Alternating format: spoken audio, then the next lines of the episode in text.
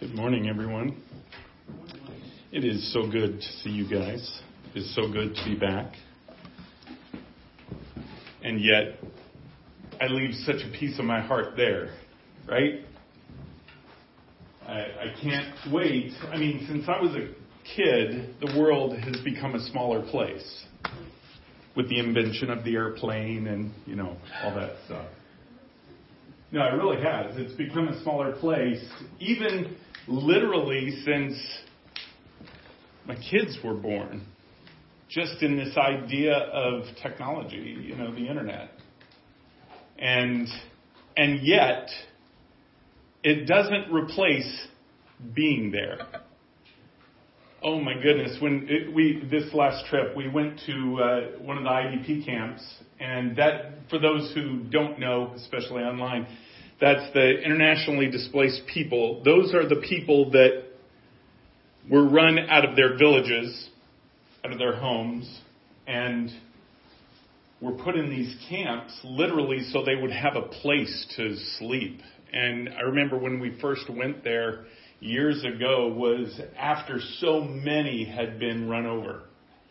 And they had literally nothing. I mean, they didn't have water. I mean, water was being trucked in for in one camp that's supposed to hold about 5,000 people and you have 35 to 40,000 people, if you can imagine. And they're trucking in water, which doesn't, isn't near enough and all this. And, and they're, the tents that they lived in were wherever they could find these sticks to kind of tie together and then they would find sheets of plastic on the road and just kind of put them on there and somehow fasten them. That's, that's how it was. Now, since then, much has been done there. I mean, nothing like what, what we have, not even close, nothing like even what they have in Nigeria, but, but something has been done. They have more stable structures. They have wells. They have all these things. In this last trip, we went there. One of the things that we did, because this trip was a trip we've been working on for two years. It was a combination trip with the Freedom Coalition. And I, I, I know I'm not saying that right. Uh, Religious, Religious Freedom Coalition. Thank you. I know him as Bill and Nancy. They're dear friends of ours, and, and for two years we've been trying to get their ministry, Bill and Nancy specifically, to come down to Makurdi, and, and they've been trying to do the same, and Satan has just gotten in the way every time. And this trip, that finally happened. Because one of the things we were doing was dedicating a building that they had built on the IDP camp, on this particular IDP camp, and it was a school building. And so we went there, and and uh, they had I don't know if all the kids were there, although it had to be pretty close. I, I know they have about 1,500 kids on on that in that camp, and the school that was built was enough for 120. Uh, if if you can do the math, you know the need there, but. Um, but we went there to dedicate this building and and the work that that Bill and Nancy had done and, and all of their partners, and it was just, it was incredible. But was, what was such a joy, such an amazing thing, is when you walk into the sea of kids that are, it's a little different in Nigeria than it is here. Like, the, the children there, and we've noticed this everywhere we go, there. They're, they're very, I'm going to say respectful, because um, I don't want to say fearful, although it might be a little bit of both. Where they, they don't approach you unless they know it's okay to approach you. Oh my goodness.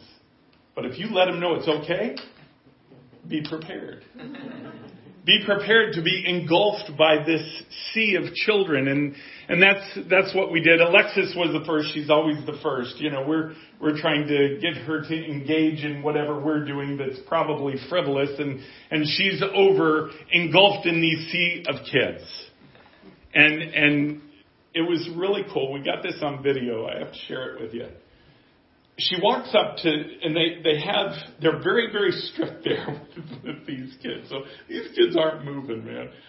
And they're all just kind of lined up in this half a, half a horseshoe, you know, uh, and she walks up and she just starts talking to them. And, and they're all the way from probably, you know, two or three years old up to, you know, probably, you know, uh, 10, 11, 12, something like that in this group.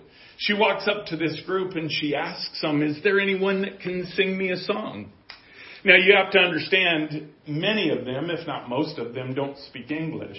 That's one of the things that is taught in the school. Even though they speak English in, in the cities, in Makurdi, they don't tend to speak English in the villages, which is where these, most of these kids are from. But she's saying this and, and she's kind of motioning and I, I think they understood and, and they were absolutely terrified to answer her. Just like when we were in a school the day before of all these school kids. They were terrified to answer and, and there's this one little kid. This one little kid down front. He couldn't have been more than two feet tall. Literally. I, I don't even know how old that is. Would you say he was three or four? Three years old? Something like that? This one little kid kind of half raises his hand. And so she goes down to her knee right in front of him, and, and even on her knee, you know, she's almost twice his height.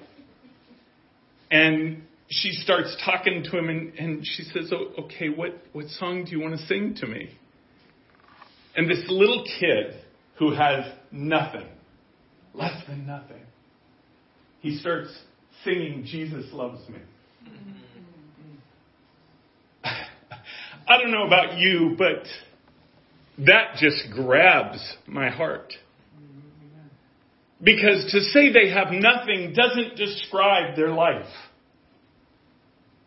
They come from a life of violence. That's why they're there.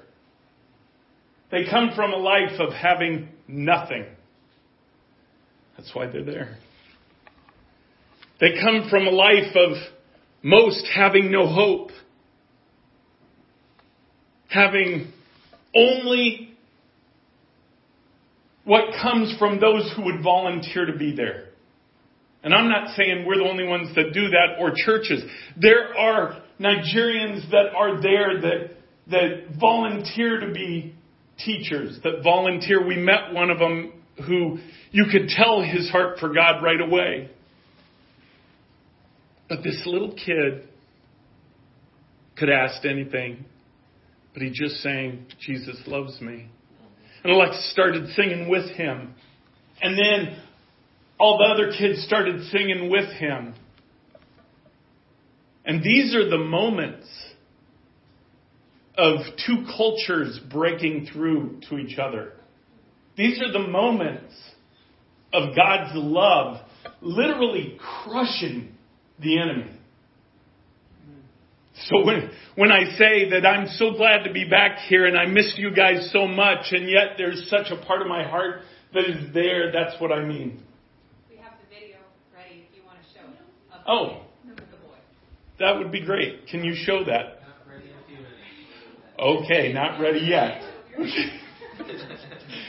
well, thank you for that good coordination there. Uh, but thank you, thank you for that. We do have a video of that. I didn't even think think about Chris. I had no idea I was going to talk about this, but but we'll play the video in a second. But this trip, it meant so much in the spirit. It meant so much in the line drawn to the enemy and literally pushing him away from the line. You know, in taking land, it's not that there's a set boundary. When, when Joshua crossed over the Jordan and stood before Jericho, that's where the line was, right? It was beyond Jericho. Now they were able to take Jericho. Didn't mean that line stayed there. That line then moved to Ai after Jericho. Well, it's the same with us. God has called us to establish a base there in Nigeria, just like he will do in seven places in the world. But it is not just to take that base and hold that base. It's from that base to take land. to take authority. And I don't mean land like, like, well, we're going to take land and kick everybody off the land. I am talking in the spirit. Because right now the land is ruled by the ruler of this earth. It's not supposed to be. Adam gave that away a long time ago. But Jesus already paid for it to be returned. When he gave his life on the cross, gave his precious blood, ascended from the cross, from death, ascended to life, being the first of the resurrection, he paid for everything. But it's kind of like he paid for it, but he didn't receive delivery of it. Kind of weird, isn't it? You know, that's what confused the apostles, or at that point, the disciples. That's what confused them. That's. Are we ready? Before I really start going into a different direction. All right. This is that little kid. Go ahead.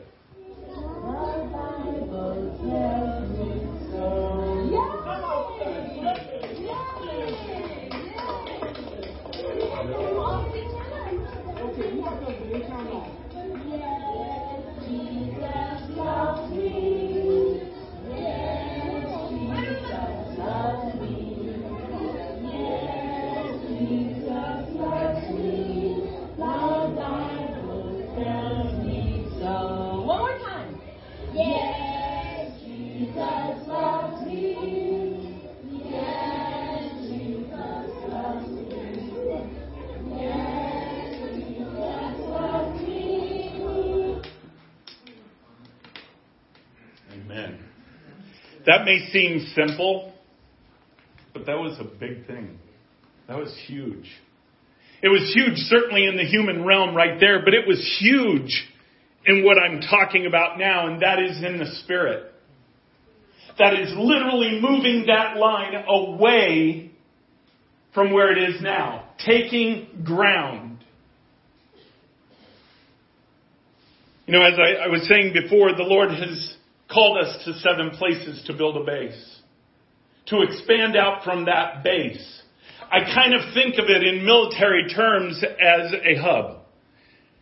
It's kind of like in D-Day, when we advanced on Normandy, what was the purpose of that? To take France? Well, ultimately, yes. But that's not that's not the purpose of that day. The purpose of that day was to gain a beachhold to gain a place that you can then have all of your recruits, all of your equipment, all of your supplies come in safely to literally advance and take land. That's what these bases are. That's what Nigeria is in the compound of Makurdi, where we are. That is a base. And in the spirit realm, that is a base that is to be a hardened base. It's a base where the enemy cannot penetrate. By the way, another base is right here in Newark. So technically, we have two bases. But there are five others that he will call us to. When those bases are ready, when they're hardened, when they are ready in the spirit and impenetrable, then you are able to move forward in taking that land. That's where we're at with Nigeria. God said that things will happen in Nigeria first. That's what he told us years ago. Now, man, you can you could take that and you can apply that to just about everything. You know, because I kept thinking, okay, well, this has happened, Lord, so so then let it happen here. And then we wait. We wait for things to manifest. So I'm not interpreting for you what that means when it says it will happen first. I'm just going to tell you now historically what is happening and has happened. Because God is doing an amazing work in Nigeria in a very short period of time. You have to understand, I've been going there now for five and a half years. But it is not until about the last eight months that things have really exploded in the physical. You understand what I'm saying? Because battles are fought in the spirit first. Those battles have been fought for the last five and a half years. Establishing a beachhead right there in Wadada, in Makurdi, in Benue, in Nigeria. Establishing that beachhead that then can be expanded out. Oh my goodness, what he has done in the last eight months. I, I wish that I could take all of you there to see it with your own eyes, and some of you have. But I wish you could experience it. I wish you could see it and know. Because you would be encouraged, just like me, that what God is doing there is extraordinary and that has everything to do with what He's doing here. I got to tell you, and this may be a controversial thing, but it's a bigger fight here than it is Nigeria. May not seem that because, well, we have all these niceties here in the U.S. Know, we have nice homes. Our homeless live nicer than most of them there. So, so it's really not the same battle. See, I would differ with that because I think it's just the opposite because of those things that have not been stewarded well in the Spirit, it is a fight here. It's a huge fight here. Not only because of that, but because literally the U.S. leads the world in influence. So that makes it another large fight. So the fight here is incredible. But we've been fighting that fight for a long time. And the Lord said things will begin in Nigeria first. What I believe part of that to mean is breakthrough. The manifestation of breakthrough. What is breaking through in Nigeria is, oh my goodness. I, I grew up a kid who had many missionaries in the family. I've been around missionaries my whole life. Heard all their stories, all their joys, all the cultural differences, and all this. And I've done missions for probably the last 12 years. So, I mean, I have my own stories. I meet a lot of missionaries, I meet a lot of pastors, a lot of missions minded people like Bill and Nancy. And I always try to gain from their perspective what, what they see God doing with ignition. And Bill did just that. And I want to tell you what is being built there by God, not by us. We're, we're simply stewarding what He is doing. But what God is building there is out of the ordinary. Do you understand that it is unheard of? Unheard of. What God is doing in less than a year. Okay, from, from when the growth began there, really last May and June, within a year of that, our ministry there will be self sustained. What? That doesn't even make sense. How is that even possible? I don't know. but God is doing it.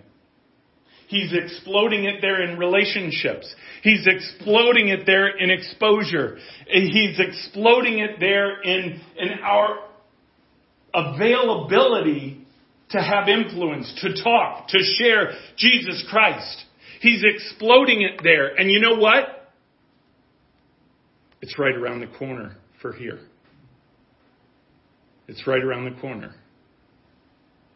You know, one of the toughest things is when I talk to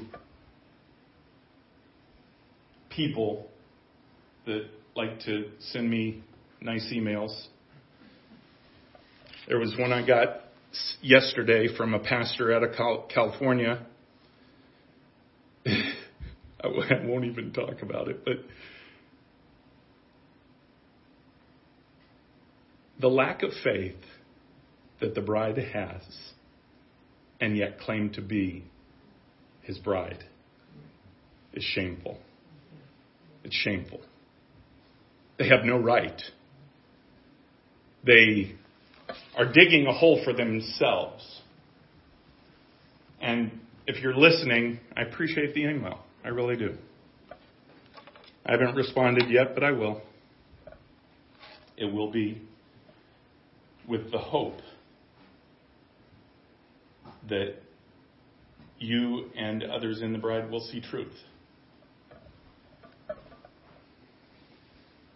I don't mean to get derailed by that, but the fact of the matter is, it is coming here.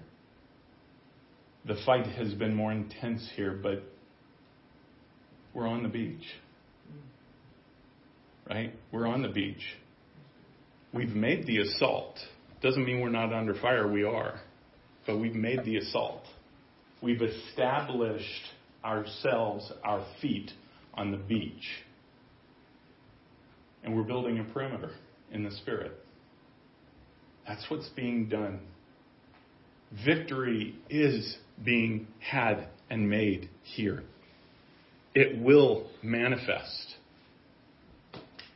And I get it because faith is a tough thing. Faith is a really, really hard thing. I, I, I get it 100%.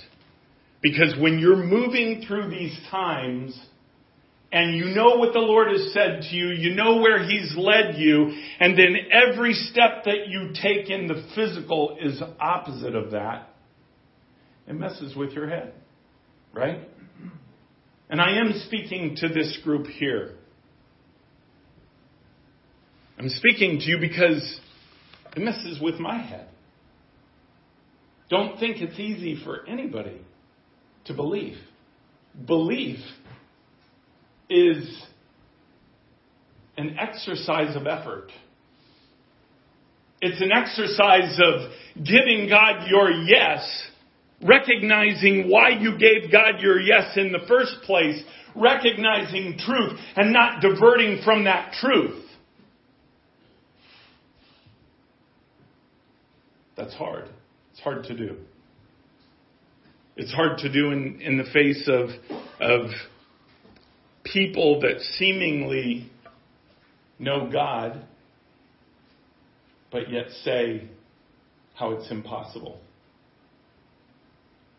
See, we are in a different time now. By the way, you can prove that by the Word of God. You know, in that step of faith, God doesn't just leave you hanging. He doesn't just say, believe me, see you in two years. No, all along the way, when you give your yes for the first time, and you step out in that, I'm going to promise you one thing.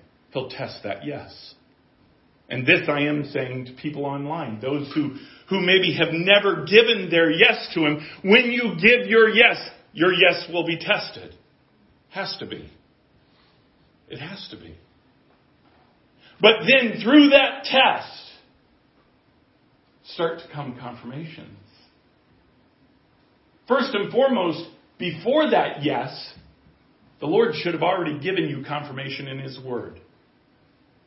When you go to His Word, He will prove out everything in His Word.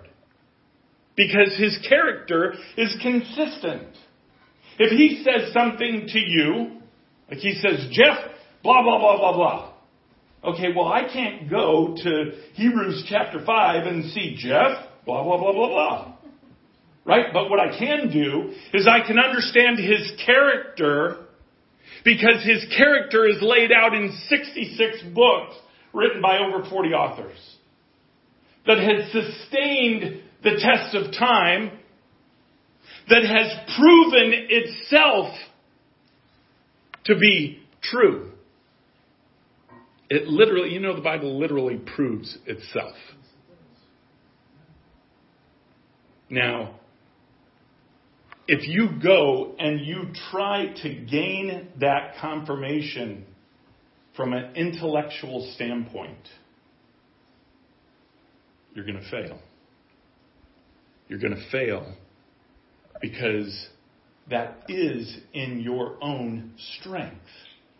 That's why the Bible says when you study the Word of God, it said, invite the Holy Spirit to come and teach. Why? Because it is the Holy Spirit who reveals the heart of God, who reveals the layers of meaning in Scripture. I find that interesting because that is how things have been able to be hidden from people for millennia. Why didn't the Pharisees know the exact moment of the coming of the Messiah? They should have, because Daniel laid it out to the day. Do you know that? To the very day. Daniel prophesied it hundreds and hundreds of years earlier. To the very day. They should have known. They should have, so why didn't they? Because when you consume the Word of God from an intellectual mind, a mind literally of control, what do I mean by that? It means you are controlling the thoughts. That's the opposite of faith, by the way. Faith is giving control to God. Or faith in God is giving control to God. You get a faith in anything. Whatever you're having faith in, you are offering the control to them. But faith is the opposite. You cannot achieve, if you want to, maybe that's a bad word, but you cannot get to the point of faith intellectually. You can't. And those who pride themselves on being intellectual in the Word of God pride themselves in understanding the details and the nuances of the Hebrew and the Greek, which is all good, by the way. But when they pride themselves in that and understanding on a surface level what is going on, they miss everything. They miss the whole point. They miss the mystery that Paul just was begging people to understand. Yeah, in fact, let, let's turn. Let's turn there. Let's go to Ephesians.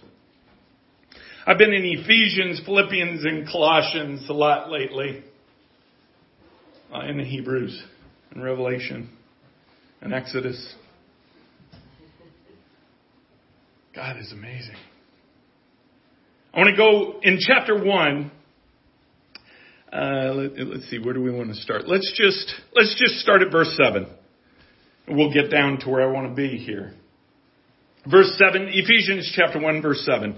In him we have redemption through his blood, the forgiveness of our trespasses according to the riches of his grace. Which by the way, if you want to know who you are in Christ, dig into Ephesians chapter 1, 2, and 3. Dig in. It tells you who you are in Christ. It tells you how important you are to Him. So again, let's go back. Uh, verse 9, or wait, verse seven and a half. According to His riches of His grace, which He lavished upon us in all wisdom and insight. And here, verse 9, making known to us the mystery of His will according to his purpose, which he set forth in Christ as a plan for the fullness of time to unite all things in him, things in heaven and things on earth. What is the mystery of his will? Oh, well, the mystery is that, that the Son of God came to earth and became a man and, and he lived on this earth sinless and, and gave his life for us. And death couldn't hold him, so he was raised from the dead and he sits at the right hand of God. That was the mystery.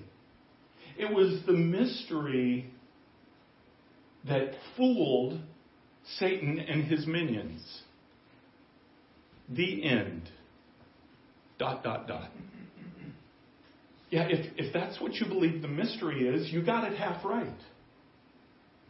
But I don't know, in, in my book, half right, 50% is failing. Right? You're not passing until, what I think it's 70%? Or no, that's a C? 60 is a B. 60? Is a B. Okay, see, my kids, I, I nothing, nothing, nothing less than an A. No, okay, I'll allow a B in certain cases. Certainly not an F. If, if you believe that that was the entire mystery, you're missing everything. You're missing literally what God is needing you to get. Needing you to understand why, because you're to be a part of it. If you, if you don't understand, and you just sit back and wait for God to do something, guess what's going to happen? Well, nothing. And then you're going to die, and then you're going to realize, oh, man, I really missed an opportunity. What a waste. Doesn't mean you don't go to heaven. Of course you do. But God is recruiting you for something special now. That He is doing all over the world. Doing with those who, whose hearts say yes and really mean it. Who walk in that yes. Who walk in that faith. Who offer faith without wavering. And he explains it here as a plan for the fullness of time to unite all things in him. Let's, let's figure out this, this phrase fullness of time. What's, what's that phrase mean? I want you to go to Galatians. It's used twice in the Word of God. Galatians chapter 4. Okay, and I'm just going to begin at verse 1 here. Galatians chapter 4 verse 1. I mean that the heir, as long as he is a child, is no different than a slave. Though he is the owner of everything. And, and, and what, what he, what Paul is, is referring to here is a child who is, who has an inheritance is still a child effectively a slave as a child because they have to do what the father says, right? Uh, that's not that you need background, but that's what's going on here up to chapter 4. Um, though he is the owner of everything, but he is under guardians and managers until the date set by his father. So until his father recognizes that he can handle the responsibility and sets a date for it, this child is under managers, under guardians. Verse 3. In the same way, we also, when we were children, were enslaved to the elementary principles of the world. But when the fullness of time had come, there's that phrase. God sent forth his son, born of a woman, born under the law, to redeem those who were under the law. Which was everybody, by the way. So that we might receive adoption as sons. Boom. There goes that mystery. And because you are sons, God has sent the Spirit of His Son into our hearts, crying, Abba, Father. So you are no longer a slave, but a son, and if a son, then an heir through God. I want you to recognize in verse 4 that phrase, fullness of time. What was the fullness of time? We're not waiting for it, guys. We're not waiting for the fullness of time. It already came. It just said when the fullness of time was. The fullness of time happened when Jesus came and became a man, died on the cross for our sins, and rose from the grave. That was the fullness of time. That was the mystery, or at least the first half of it.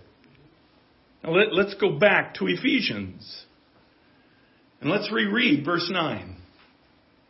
Making known to us the mystery of his will according to his purpose, which he set forth in Christ as a plan. Okay, this idea of what Jesus did. Not in just giving us the hope for life not just giving us a golden ticket to heaven. Man, he could have done that. We could all be gone and not have to worry about any of this, not have to deal with any of this. But that's not it was. What it was. Verse 9 again, making known to us the mystery of his will according to his purpose which he set forth in Christ as a plan for the fullness of time, which was done then. That fullness of time was done. It was done. The full mystery was done. But then Paul goes to reveal the second half of the mystery here as a plan for the fullness of time to unite all things in Him. In who? In Jesus Christ. Things in heaven. Okay, if it stopped there, then I would say, okay, all the intellectuals, I'm with you. Good job. Let's just wait to die and go to heaven. But it's that next phrase that screws that all up. And on earth. Wait a second. I thought it was just supposed to get so bad that Jesus felt sorry for me, came and raptured me, and then kicked everybody else's butt. That's what I thought. Till he opened my eyes. Till I stopped looking through an intellectual lens and understood this mystery that only can be seen by the Holy Spirit through the Spirit of God. Sorry if I'm spitting on you. Front row is a dangerous row. It can only be seen through the power of the Holy Spirit. This unification of His children on earth was set aside 2,000 years ago.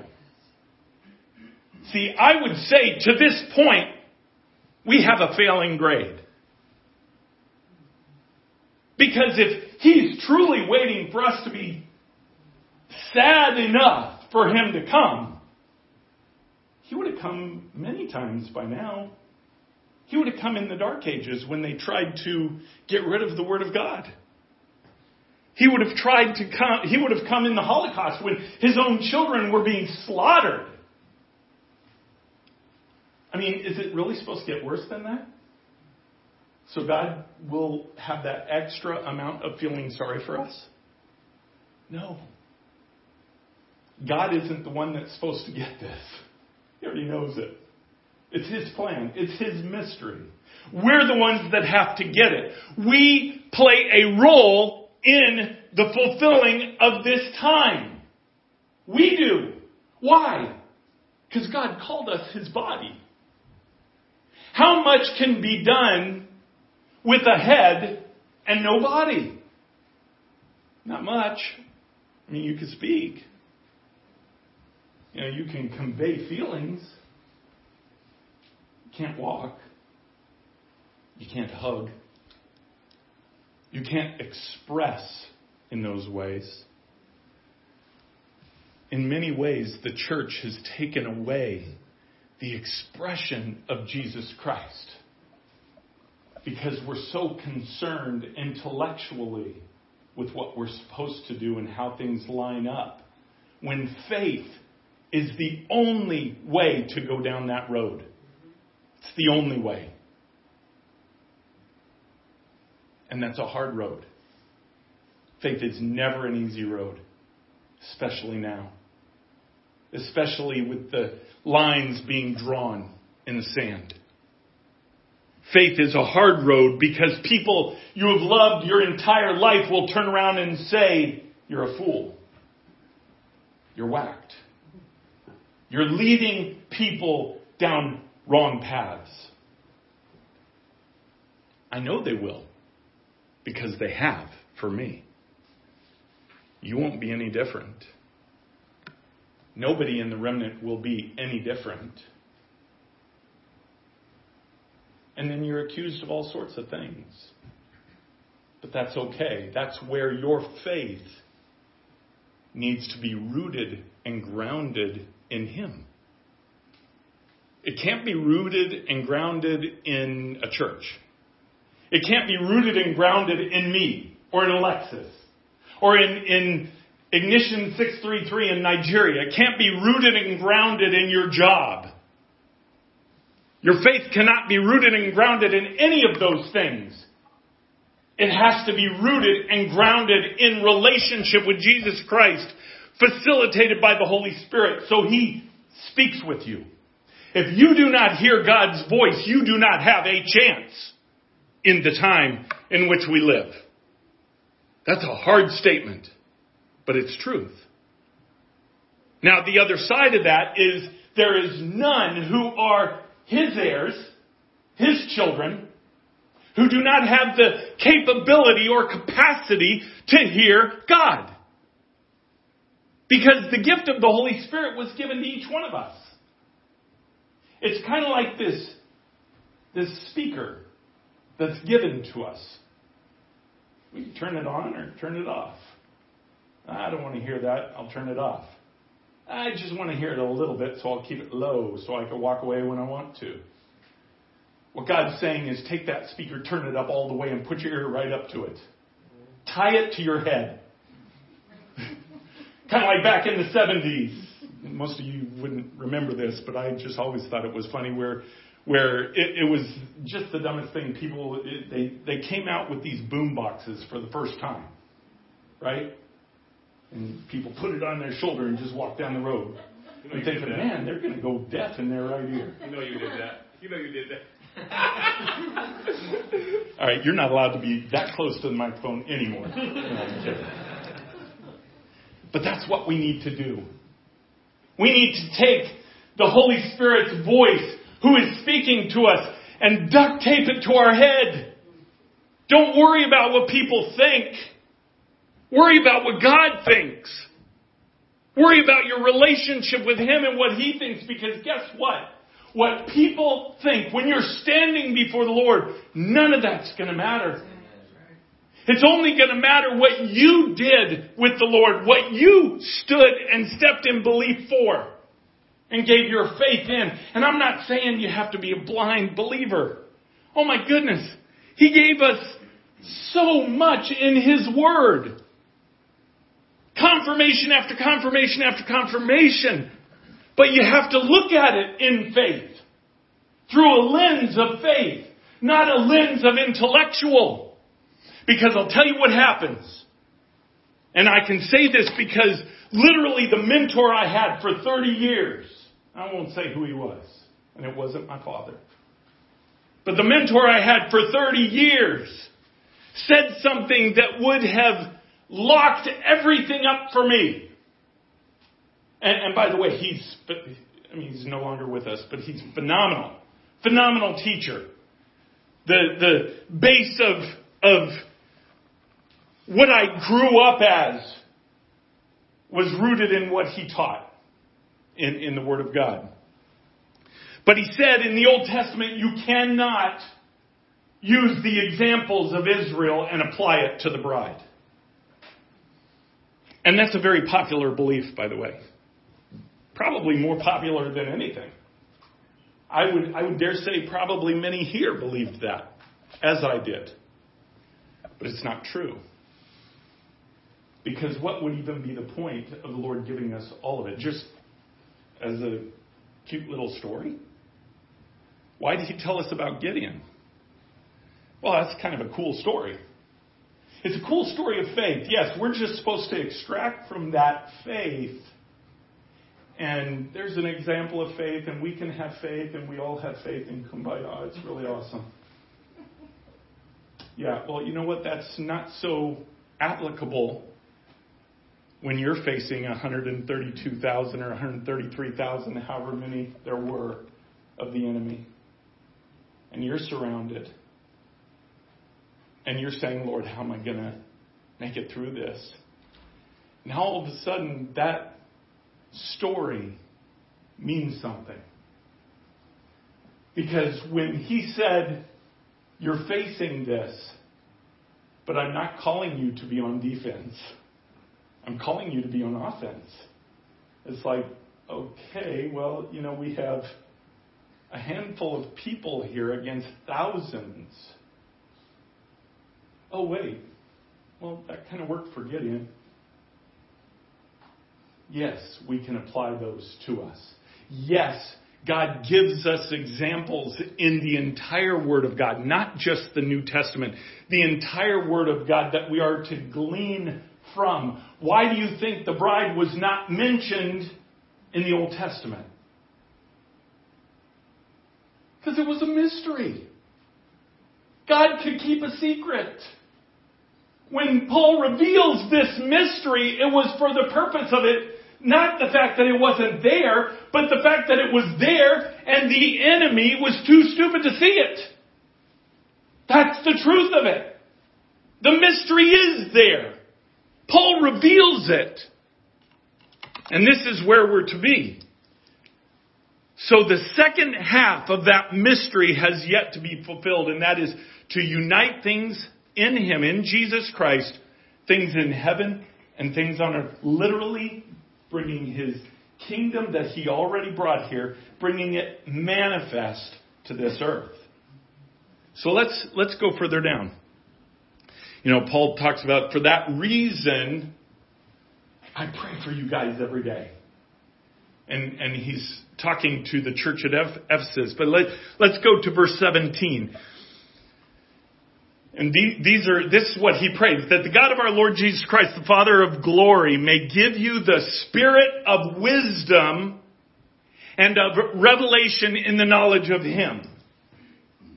Let me point this out again. Paul didn't just say that, that God give you the ability intellectually to understand the details and the arguments. It's not what he said.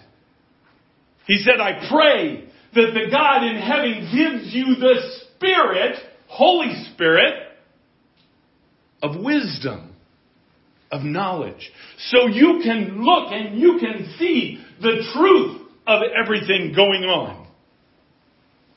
Says here, having the eyes of your heart enlightened. Wow, if that isn't the stark difference between intellectual agreement and agreement by faith.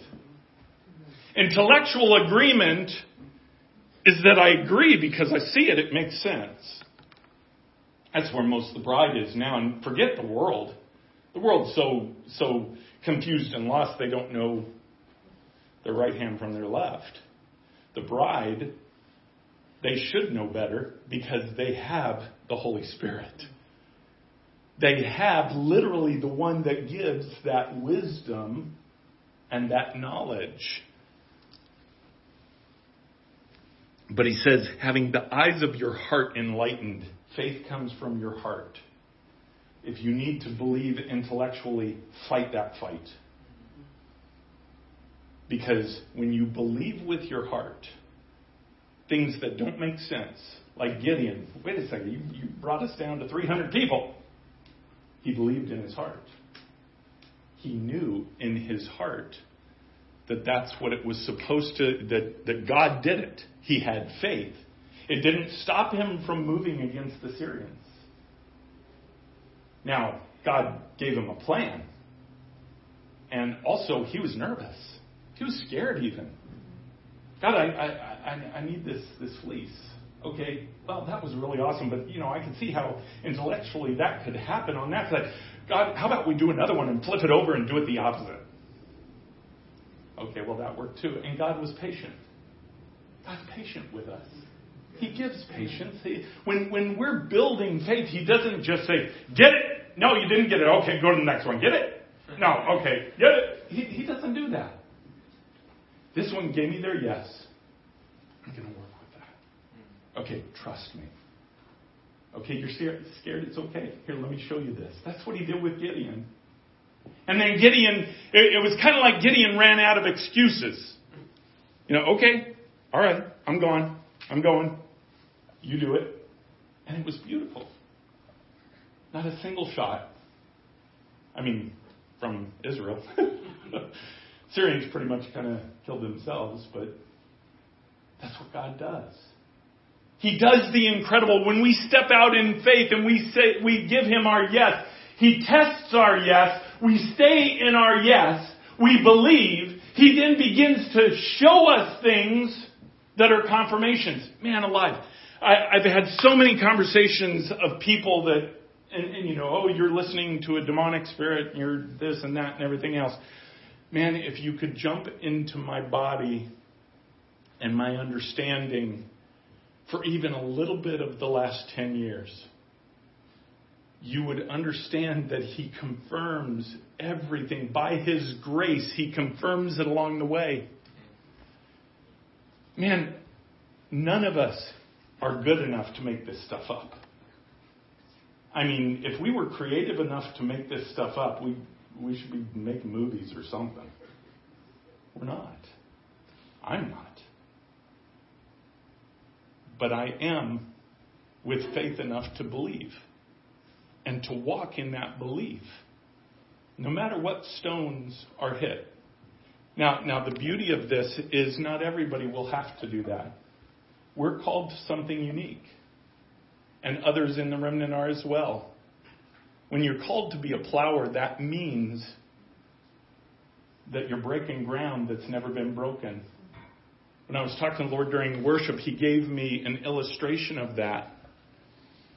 And being a builder, I, I think you all understand this, but if you go to dig a well, okay, and not a well, I mean, we call them wells here, they call them boreholes there. I'm talking about when you're going down into the water table, not just you're digging down 15 feet. I'm, I'm talking, you know, like our well here is 175 feet. And I think the last one we did in Nigeria was 600 something feet. I mean, just insane. Can you imagine that poor drill head getting down three, four hundred feet. It's like, seriously? Come on. How much farther do we have to go? You can imagine starting to say, well, maybe that water really isn't down there. Because, I mean, 600 feet's an awfully long way to have to go for water. Wait a second. How can you even tell from having two sticks or however they do it or some electronic machine, how can you even tell there's water 600 feet down? I don't believe any of that. Then you start to walk away from literally what you believed by faith. Now, the opposite is true in confirming that faith. That drill bit keeps going down, steady, steady, steady, steady, till it hits breakthrough when it hits breakthrough, the junk that it's chewing up is gone. And what happens? Well, now you have this beautiful cylinder hole that allows you to put pipe down and access water from 600 feet in the ground. That's insane. Jacob would have been proud in Jacob's well. Right? But think of ourselves as that drill bit. When you're drilling through that rock, that at times gets so hard that you don't know if you could even get through it. And all of a sudden they have to change out the drill bit because it's going through this hard piece of stone that we got to get through. It's in the way. We got to get through it to get to the water. Don't be that one who says this is too tough. Because it's too tough must mean that it's not of God. God would never have it be this tough if He wanted me to do this. Man, open just about any page in the Bible and that'll prove that to be false. No, I got to tell you, I, I've learned to look at it the other way. I, I've, I've learned when, when you get in tuned in the Spirit, you start to recognize the things that Satan fights hard against. And when you recognize that, recognize that there's a reason. There's a reason why Satan is fighting so hard against something. It's not God. Because God is compassionate and He is our Father. Jesus, the scripture says, is our brother, our joint heir. It's to his desire for us not to fail or fall away, but yet he won't compromise. He won't compromise himself. He won't compromise the blood that he shed on the cross because his blood paid for everything already. He won't compromise for something that he's already paid for. And that is the unity of his children. I'm just going to finish it with this, but I want you this week to maybe go and spend some time on these things. I, I won't. I won't open them up right now. Verse 18, having the eyes of your hearts enlightened, that you may know. Okay, that word know there in the Greek is to be certain. To see it, literally, is what it means. Okay, how do you see something that is something of faith? Well, I'll let you guys wrestle with that. But that you may know and Paul lists three things here. I want you this week to dive into them.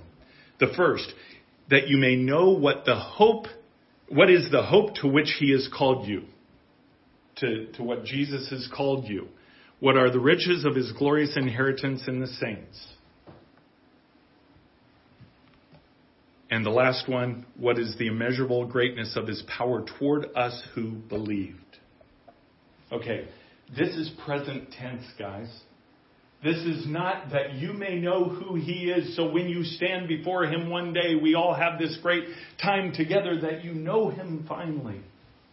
No, this refers back to earlier in chapter 1 when it says this in the fullness of time, this was paid for. The mystery of, was paid for. Both sides of it. Jesus coming, giving us freedom, and the unity of his body, of his bride together. That entire mystery was already paid for. And he's saying you need to know these three things in order to be a part of it. So it's important to dive into these that you may know what is the hope to which you're called. Man, go, go dig up other scriptures. I won't do it right now, but dig up other scriptures as to what that hope is. Uh, I'll give you a hint. Start in Hebrews chapter 11, because they all had the same hope.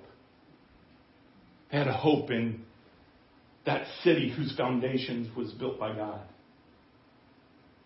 That is a here and now moment that is for here and now. It's not for heaven. Jesus already said, heaven and earth. Uniting everything in Him, heaven and earth. And by, by the way, if you're waiting for Jesus to do all this, God already said He's up there and He's to wait until His enemies are His footstool. So if you're waiting for things to get so bad that he's just going to come back and, you know, Calgon, take me away from all this, it's not going to happen. Because he's literally waiting on you. He's encouraging you be my body. Be the members in which you're supposed to be to fulfill my will. Because his plan is to unite all things in Him. Literally taking land, literally pushing away the enemy, literally containing the enemy and making them His footstool. See, when Jesus comes this next time, and I don't mean the rapture, I mean when he comes to this earth and takes the throne of David, it's not going to be much of a fight. It's not going to be much of a battle. It won't take faith. We just get to watch. He'll take his kingdom because by the power of his word, nothing has the authority to stand against it. But see, there is a battle for his kingdom. The battle's now. The battle is what he is infusing in his remnant bride that pleases him, and that's faith. Faith in understanding that you hold the course of believing what the Lord has confirmed to you. Alexis, come on up.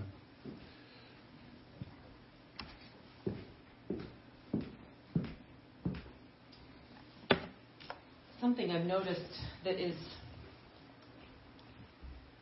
very interesting, and, and I was thinking about it so much as Greg was speaking, and that is the difficulty of faith in, in a place of surrender when you're supposed to surrender your own will and ways and understanding, and the, the difficulty it is to just relinquish self becomes this battle that if you don't do it, then it's like it turns into a really hard work to create a whole theology around why you've resist believing what you're supposed to believe for. And I've noticed it's kind of like an unraveling. If you begin to, if you decide that you're not willing to believe for certain things and things you don't understand, if you, if you have to lean on your own understanding to believe something and you just won't free fall believe, then you begin to kind of, uh, it, it's like it, the enemy is all too happy to help you to twist scripture into um, almost undoing what you what you did believe. I've noticed that in the bride, it, it seems like there are fundamentals that are being strayed away from because of the hard work to try to fit scripture into making sense of why they aren't seeing what the word says that they're supposed to see, and because they don't see it, they have to then now fit scripture to kind of reconcile why they're not seeing it, rather than just standing in faith and waiting. And it becomes really bizarre. I, I, I know one of the big scriptures is, um, I think it's John 14, 16 is I think the verse about the greater works that Jesus said that we would do. And I'm noticing in the bride that that's becoming a a, qual- a quantitative argument instead of a qualitative, which to me, on its face, is clearly qualitative, meaning that the works themselves, Jesus said, we would do more, we would do greater. There would be a greater, greater works that would be performed for all who believe. But because we don't see miracles so often and readily around us, that verse is seen through a quantitative lens, which is that well, no, the, the works that are going to be greater are just because there will be more believers on the earth, and so therefore, what Jesus did will just be done through sheer duplication of more people saved. And so it kind of levels out. And that's easier to stomach because it's like, well, that helps me to understand why we don't walk in these powerful miracles. Even though we do walk in these miracles. Um, and so many miracles, like Greg said, man, last 10 years, if you could be in his head, it's the same for me. I've seen God confirm His word so many times to me. I see miracles everywhere I turn. And it's interesting that if you don't have a lens of faith to believe for a miracle, then just like the Pharisees, you're going to see a leper healed right in front of you and you'll still miss it. You'll see, you'll see, I, I, heard, I spoke with somebody not that long ago that, that um, wanted to unravel uh, the resurrections in a particular well known uh, ministry and they said, well, yeah, but you just look at case after case. This person wasn't really dead, and this person, you know, wasn't dead long enough. I mean, there was just like there's no actual evidence. You can not actual evidence yourself out of any miracle if you don't want to believe for it. And so it's interesting what faith does is it is it, it either opens up the reality of the kingdom realm and the wonder of God, but without it, it can become a lens for you to not see even what's right in front of your face, plain as day.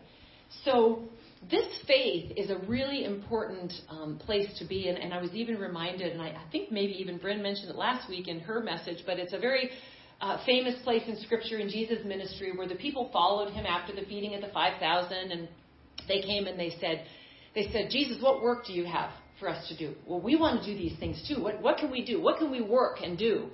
And it was almost like he was getting them all motivated and excited and seeing his ministry walking in power, and they wanted to do works too. And Jesus turns to him and says, The only work for you to do is to believe. Just believe. And it's interesting that there's a lot of people, a lot of believers, that are wanting to get on a bandwagon of action, to do something, to take a stand. And these are all wonderful things. Many, many works that believers can stand to do are very, very good. But without just standing in firm faith, without the ability to even follow that up with a work to do, is really first where God wants us. What He wants to do through us is on Him, but He needs us to stand and believe. And it was just like the people in Jesus' day. What can we do to walk in what you walk in? And He's like, cart before horse. You, there's nothing to do. Start by just believing. Do you even believe who I am? Do you even know who you're talking to? Because they were teaching in the synagogues works, works, works, works, works. And I'm seeing that right now. Uh, discernment is being so lost, and there's there's really this this huge effort almost to um, to create a doctrine and a theology around why people's lives don't make sense and why they're not seeing what others say they should see. And it's it's like it's pulling on a thread on, on a sleeve that's loose, and, and the more you pull on the thread, now it's just completely unraveling. And now you've got to twist this verse to make sense, and now you've got to say, well, that's not really what happened. Before you know it, uh, you know, you're, you're getting into the, the fundamentals of, well, maybe Jesus didn't even rise from the dead. You know, you know, I mean, like it gets, it gets crazy and nutty out there. And that's what, be, be very careful. Your faith is very precious. When you decide to believe in Jesus and believe for, for all of it, and, and I've said this so many times to even people that would, would perhaps say that I don't believe in, in the real Jesus. I just say, look, I, I just believe all of the Bible. I just believe every part of it. I believe the parts I understand and the parts I don't understand. I believe Jesus is God and everything in His Word is true. Everything He has spoken, everything I see, I just believe it. And the Lord will unpack what I need to understand, but I'm going to start with a place of belief. And for some reason, what's very, very interesting is even words like that with people that need to not to, to stand in what they're not willing to believe will say, well, you think that's what you believe, but you don't actually believe that.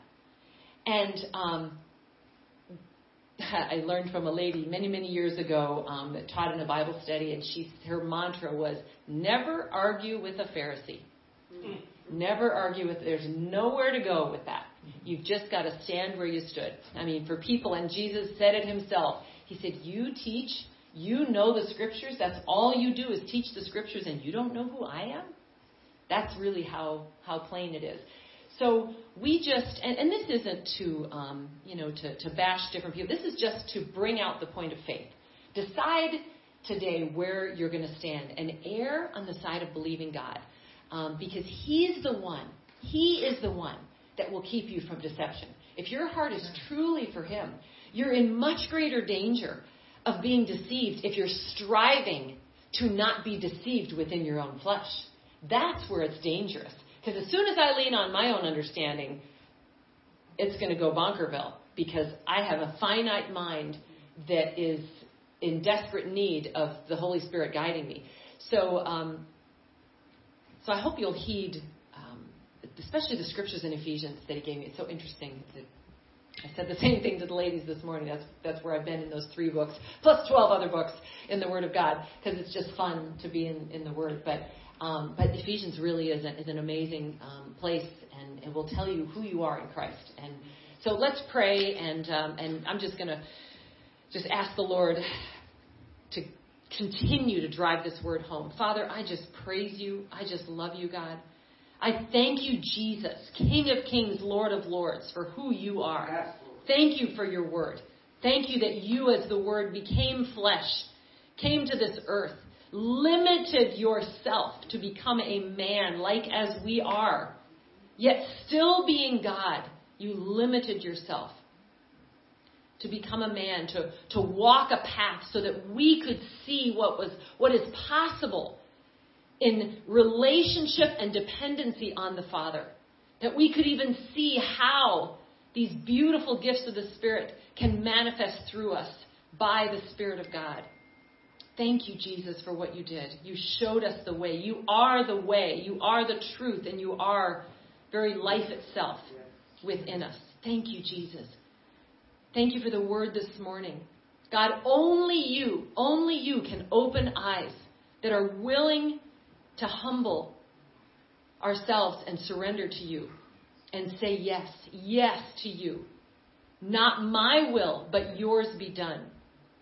And so, God, I just pray that each one of us would just determine, no matter what is said, no matter what is thought by those around us, whether it be loved ones or just ones we interact with, God, that we would be resolute in knowing that you know our hearts. And God, I just pray that you would prove your word, even, even to those struggling with doubts, with fears, with a desperation to, to reconcile what in the world is going on in the world, who are, who are running out of their plans A, B, C, D, and E, trying to cope in the midst of this chaos and this turmoil and the, the endless um, suggestions of, of this warfare, the psychological warfare of demon lies all around us, coming from all sources of media. God, people that are walking around in just a, a daze of, of unrest, no peace, even believers, God, who are wrestling with suicidal thoughts and oppression and anxiety and fear on every side. Father, I pray that you would just just reveal yourself as only you can to open their eyes to see that you are the peace, you are the hope, you are the joy, you are the answer, but not without faith. And so God, we just we just give you our yes today. We just give you our trust. And I thank you. I thank you, God, that when we seek you, we will find you. Thank you, God, that you always, always will confirm with your peace, your love, and in your word what you say. And Lord, I, I, just I just ask that you would not let this word this morning return void on any of the listeners.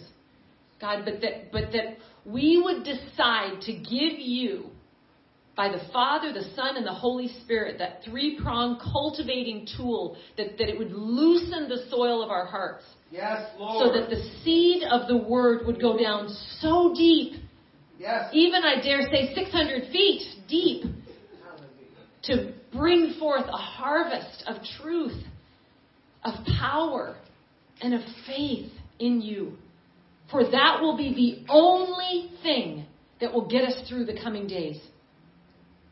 That, that with the darkness as our backdrop, Lord, that equalizing rise of your spirit within us will be the light that will allow us to walk through these coming days, Lord, when your holy justice is poured out.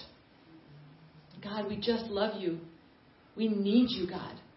Lord, let us be the light to this fallen world that needs to see the truth of who you are. That you are mighty, that you are a God of miracles. I just pray, Lord, that you would do that, and we just are excited. We're expectant. We're waiting. And it's here. And I praise you. In Jesus' mighty name, amen. Thank you, Lord.